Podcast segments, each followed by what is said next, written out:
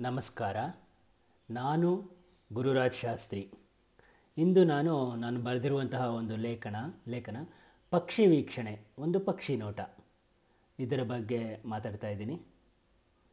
ಬಣ್ಣ ಬಣ್ಣದ ರೆಕ್ಕೆಗಳು, ವಿವಿಧ ಆಕಾರದ ಪುಕ್ಕಗಳು, ತಲೆ ಮೇಲೆ ಕಿರೀಟದಂತಿರುವ ಕೊಂಬು, ಬೆಂಡಾಗಿರುವ ಕೊಕ್ಕು, ಆಕರ್ಷಣೀಯ ಕಣ್ಣು, ಕಂಠದಿಂದ ಮಧುರವಾದ ಕೂಗು ವೈವಿಧ್ಯಮಯ ಕೂರುವ ಭಂಗಿ. ಯಾರಿಗೆ ಬೇಡ ಹೇಳಿ, ಇಂತಹ ಅನುಭವ? ಹೌದು, ಸಾಕಷ್ಟು ಪಕ್ಷಿ ವೀಕ್ಷಕರ ಹವ್ಯಾಸ ಪ್ರಾರಂಭವಾಗಿದ್ದು, ಈ ಮೋಹಕ ಆಕರ್ಷಣೆಗಳಿಂದಲೇ. ನಾನು ಇದಕ್ಕೆ ಹೊರತಾಗಿಲ್ಲ. ಆದರೆ, ನನ್ನನ್ನು ಈ ಪಕ್ಷಿಗಳ ವಿಸ್ಮಯ ಲೋಕಕ್ಕೆ ಆಕರ್ಷಿಸಿದ್ದು ಕಾಗೆ ಎಂದರೆ ನಿಮಗೆ ಆಶ್ಚರ್ಯವಾಗಬಹುದು. ಅದೇನೋ ಗೊತ್ತಿಲ್ಲ. ನನಗೆ ಈಗಲೂ ಕಾಗೆ ಎಂದರೆ ಬಲು ಇಷ್ಟ. ಅದು ಒಂದು ಸುಂದರವಾಗಿರುವ ಪಕ್ಷಿ. ಆದರೆ ಅದು ಎಲ್ಲೆಲ್ಲೂ ಹೆಚ್ಚಿನ ಸಂಖ್ಯೆಯಲ್ಲಿ ಲಭ್ಯವಿರುವುದರಿಂದ ಅದರ ಬಗ್ಗೆ ಅಸಡ್ಡೆ ಅಷ್ಟೇ ಎಂಬುದು ನನ್ನ ಅನಿಸಿಕೆ. ಪ್ರತಿ ಭಾನುವಾರ ಬೆಳಗ್ಗೆ ಆರು ಗಂಟೆಗೆ ಪಕ್ಷಿ ವೀಕ್ಷಣಕ್ಕೆ ಹೊರಡುತ್ತಿದ್ದರು ನನ್ನ ಗೆಳೆಯರು.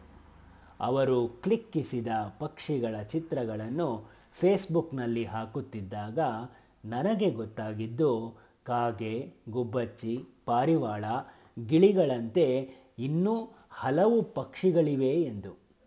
ನಾನು ಒಂದು ಉತ್ತಮವಾದ ಹೆಚ್ಚಿನ ಬೆಲೆಯ ಕ್ಯಾಮ್ರಾ ಕೊಂಡೆ ಮತ್ತು ಅವರೊಡನೆ ಸೇರಿಕೊಂಡೆ. ಇಲ್ಲಿಂದ ಪ್ರಾರಂಭವಾಯಿತು ಪಕ್ಷಿ ಪ್ರಪಂಚದ ಪರ್ಯಟನೆ.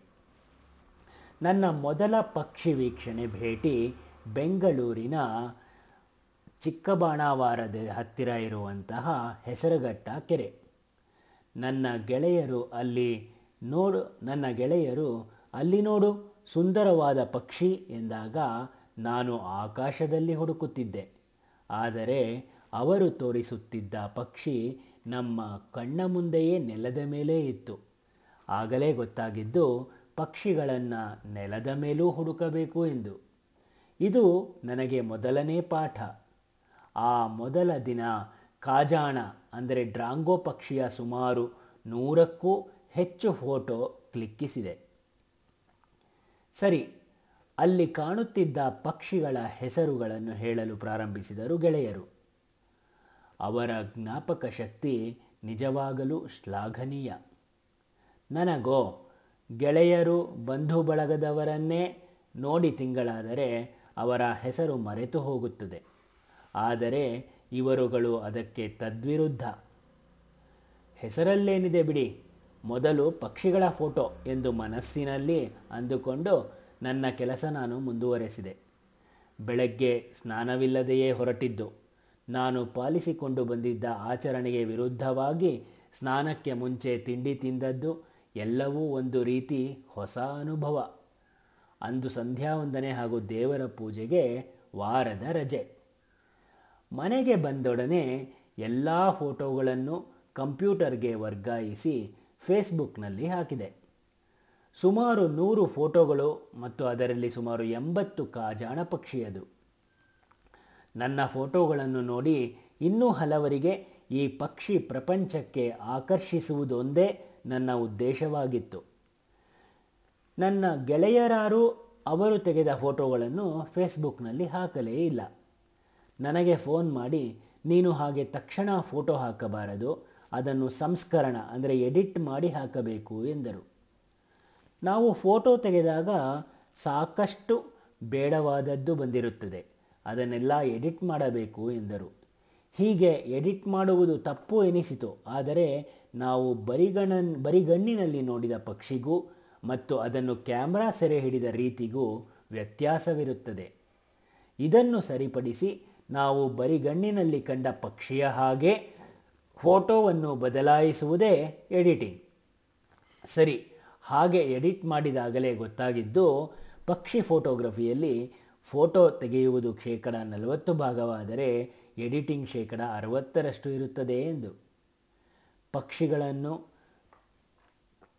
ಪಕ್ಷಿಗಳ ಎದೆ, ಬೆನ್ನು ಪಕ್ಷಿಗಳ ಎದೆ, ಬೆನ್ನು, ಬಾಲ, ರೆಕ್ಕೆ, ತಲೆ ಇವುಗಳ ಮೇಲೆ ಇರುವಂತಹ ಬಣ್ಣ ಆಧರಿಸಿ ಕೆಲವೊಮ್ಮೆ ಆ ಪಕ್ಷಿಗೆ ಹೆಸರು ಕೊಟ್ಟರೆ ಮತ್ತೆ ಕೆಲವೊಮ್ಮೆ ಅದರ ಕೂಗು, ಕಣ್ಣು ಹುಬ್ಬು, ಅದು ವಾಸಿಸುವ ಸ್ಥಳದ ಆಧಾರದಲ್ಲೂ ಪಕ್ಷಿಗಳು ಹೆಸರು ಪಡೆದುಕೊಳ್ಳುತ್ತವೆ. ಪ್ರಪಂಚದಲ್ಲಿ ಒಟ್ಟಾರೆ ಹತ್ತು ಸಾವಿರಕ್ಕಿಂತ ಹೆಚ್ಚು ಜಾತಿಯ ಪಕ್ಷಿಗಳಿವೆ.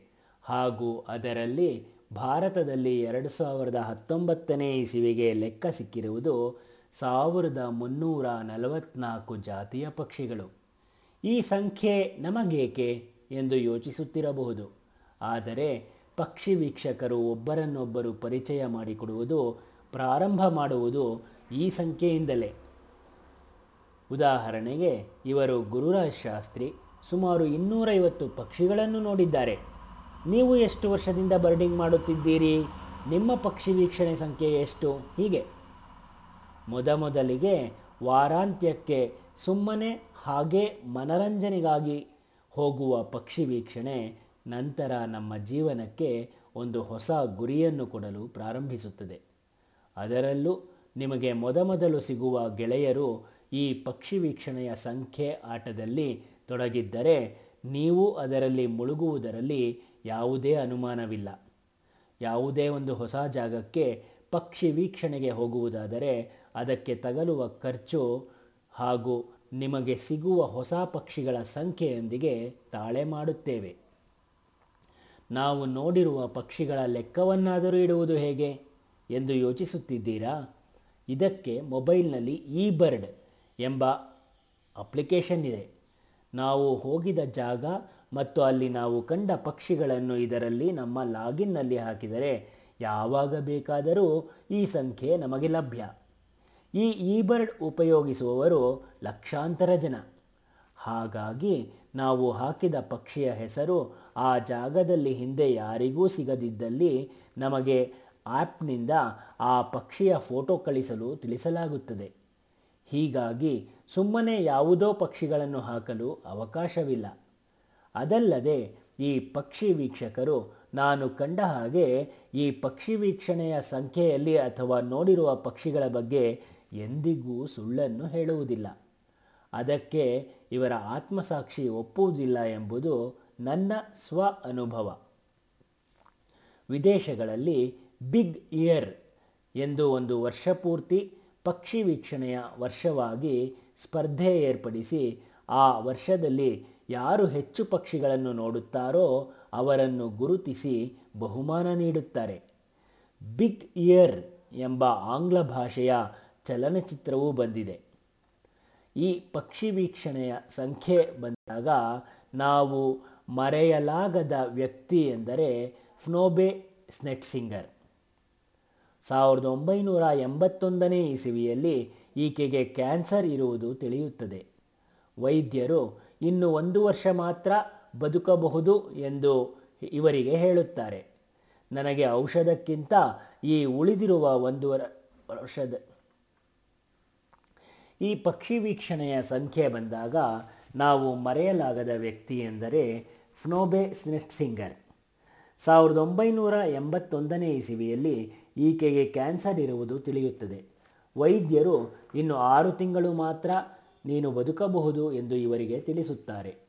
ನನಗೆ ಔಷಧಕ್ಕಿಂತ ಈ ಉಳಿದಿರುವ ಒಂದು ವರ್ಷ, ಆರು ತಿಂಗಳಲ್ಲಿ ನನಗೆ ಇಷ್ಟವಾಗುವ ಪಕ್ಷಿ ವೀಕ್ಷಣೆ ಮಾಡುತ್ತೇನೆ ಎನ್ನುತ್ತಾರೆ ಸ್ನೆಟ್ಸಿಂಗರ್.